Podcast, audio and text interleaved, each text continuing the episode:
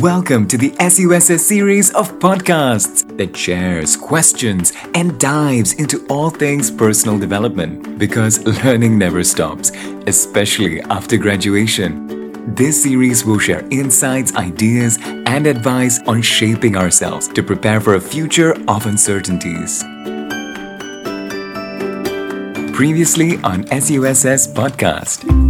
For example, you know, let's say if you've been wearing a mask all day and you've been out in the sun, it's been hot and sweaty, and you're frustrated. But you know that it's important to keep your mask on and you do so. And you come across someone without a mask. And it's very possible that you start thinking that, wait, hold on, I've been putting up with all this all day. Why can't you do it too? And so that limits our interpretation. Maybe the person just I don't know, wiping their nose. You know, there's so many other possibilities. But because we are in that state of mind, we interpret things in a certain way. And in doing so, we'd also limit our range of responses. So we might start thinking that they're inconsiderate, they don't even look Singaporean. Maybe, I don't know if we talk about that xenophobia thing. Or you might post something on social media that you might regret later. So those are some of the really real world outcomes. So what you're saying is that negative frame of mind can cause some very surprisingly, seemingly unrelated consequences with very far-reaching impact, right? It seems that some people seem to naturally deal with unexpected situations better than others, though. So, how much of this do you think boils down to their natural born personality versus their grooming or their training? It's almost a trick question when you hear nature and nurture, right? The answer is always nature and nurture. And I think one challenge is also how do you tease out the difference between nature and nurture? So if you want to study siblings, for example, they might share the same environment, but they also share the same genetic material to some extent. So I think that's difficult, right? So gender roles, for example, there are biological basis, but there's also it's been reinforced with societal standards and socialization. I buy my boys trucks. you know, but on the nature front, obviously there are some traits that's been associated with the ability to cope. So one of them is optimism, expertise and skills regarding the situation. Also relevant resources such as money and time. But I think something also quite important is being in the right nurturing environment. So it's no secret that social media algorithms are putting all of us in echo chambers. If you were in a Telegram group, some conspiracy theory Telegram group, then you really are putting yourself up to be nurtured in a very negative Oh way. dear. It sounds like what you're saying is that even for the parts that we can control, the nurture aspect, we are able to set ourselves up for both positive and negative nurturing. So if we wanted to rig it positively, how do we set ourselves up for more positive nurturing? we can approach the problem by addressing the emotions and also the problem. So there's the emotion focused strategies and then the problem focused ones. So I think a successful approach would incorporate both. If you think about the uncertainty that's brought about by COVID 19, really what's happening, well, some researchers suggest, is that there is a decreased certainty of positive outcomes and an increased certainty in negative outcomes. And it is this sort of interplay that induces fear and anxiety. So if you think of it in this light, then one way to regain our control is to really think of how we perceive the likelihood of positive outcomes occurring. I think a really cool study that was conducted got participants to either brainstorm some of the outcomes some of the goals that's been enabled by the pandemic. And then the other group was asked to think of ways in which the pandemic prevented them from achieving their goals. So no surprises there. The group that was asked to think about the positive outcomes, how their goals have been enabled, really had a much higher satisfaction, much better outcomes than the group that was asked to focus on the negative outcomes. So be careful what kind of questions you ask yourself, right? Yes, that's right. And as part of that is this idea of positive reframing. If you think about it today, we are much better parents, we are much better cooks, we are much better bakers, we are much better programmers, painters, musicians than we are two years ago. So I think that's one. So really positive reframing. The second I think is really trying to reduce the certainty or the perceived certainty of negative outcomes.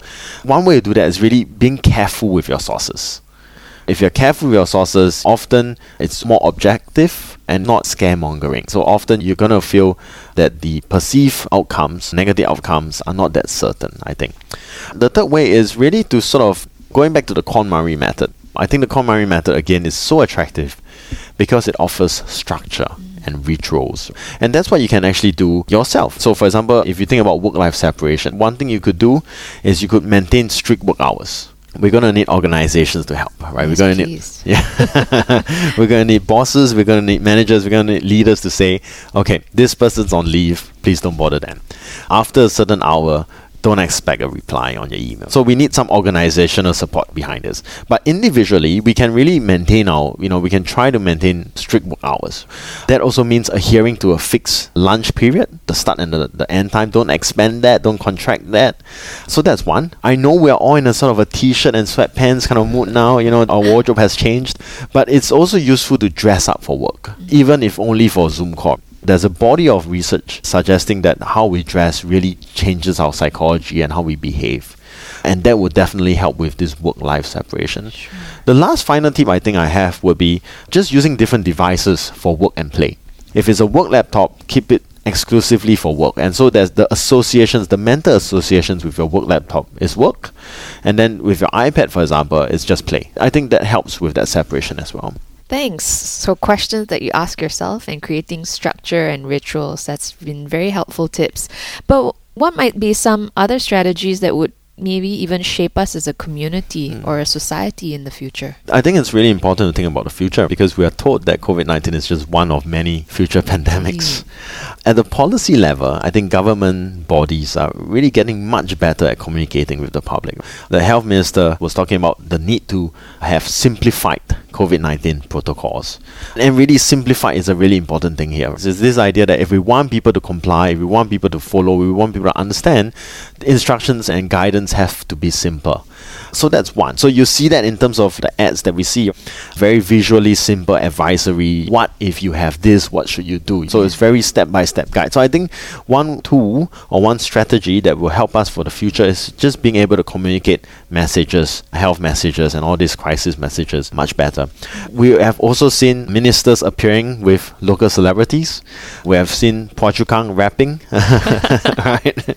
All of this, I think, reduces the psychological distance between us and them. If we see the minister, no offense, but maybe we don't feel that close. But if I see Phua Chu Kang, it's low stakes. It's fun. It's sort of part of my daily TV viewing. So that distance is reduced and I'm more likely to be persuaded or listen in. And that really is this idea of nudges and behavioral insights. So, how messages are framed, its psychological effects. And COVID 19, if you think about it, has been an opportunity to advance our understanding and application of nudges and behavioral insights. And I think that, if you ask me, has been one of the most powerful tools that we've developed over COVID 19 and that will help in the future. Maybe every generation thinks that they're the ones that live in the most curious of times. So it's been really fascinating to hear some simple tips and tricks how we can positively reframe situations to regain a sense of control, even within our own spheres of influence, even if wider conditions are beyond our own personal control. And thanks for also sharing strategies for behavioral nudging at a societal level. Victor, I wish you all the best in your study of the human condition. Once again, thanks for joining me on the show. Thank you very much, Cynthia. You've been listening to the SUSS series of podcasts. To find more episodes, visit suss.edu.sg slash podcast.